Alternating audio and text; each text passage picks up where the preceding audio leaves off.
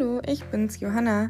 Heute möchte ich euch eine Geschichte aus der Kinderbibel vorlesen. Diese ist von Susanne Brandt und Klaus-Uwe Nomsen.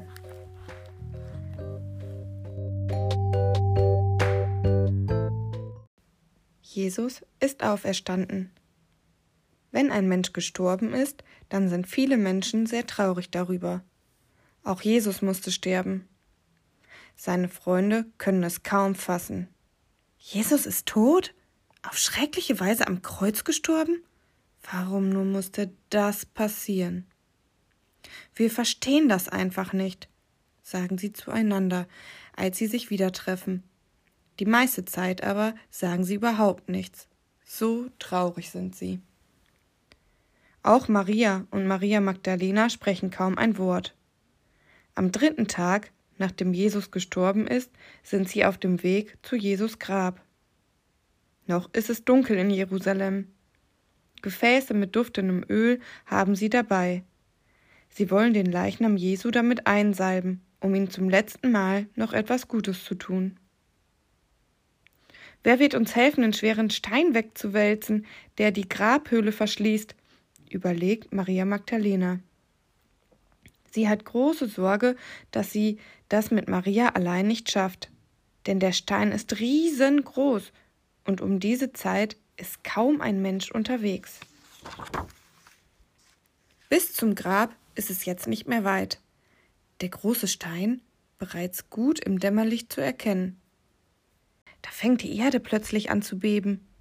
Helle Blitze fallen vom Himmel. Ein Wächter, der die Nacht über neben dem Grab gewacht hat, stürzt erschrocken zu Boden. Auch Maria Magdalena und Maria rücken ganz dicht zusammen, als müssten sie sich gegenseitig vor einem Unglück schützen. Aber plötzlich ist alles wieder ganz still. Die Frauen reiben sich verwundert die Augen. Was ist mit dem Stein passiert? Lag der nicht eben noch vor der Öffnung des Grabes? Nun aber ist er zur Seite gerollt. Aufgeregt laufen sie zum Grab. Da fährt ihnen ein noch viel größerer Schreck durch die Glieder. Ein fremder Mann sitzt am Eingang der Grabhöhle. Ein Engel im hellen Gewand. Am liebsten möchten sie wegrennen von diesem unheimlichen Ort. Aber die Worte des Engels halten sie zurück. Fürchtet euch nicht. Ich weiß, ihr sucht Jesus, den Gekreuzigten. Aber er ist nicht mehr hier. Er ist auferstanden. So spricht der Engel. Erstaunt wenden sich die Frauen wieder dem Grab zu. Auferstanden? fragen sie ungläubig und trauten sich nun, einen Blick in das Grab hineinzuwerfen. Es ist tatsächlich leer. Da gibt es keinen Zweifel. Die Frauen wissen nicht, ob sie nun lachen oder weinen sollen. Jesus ist gestorben und er ist auferstanden.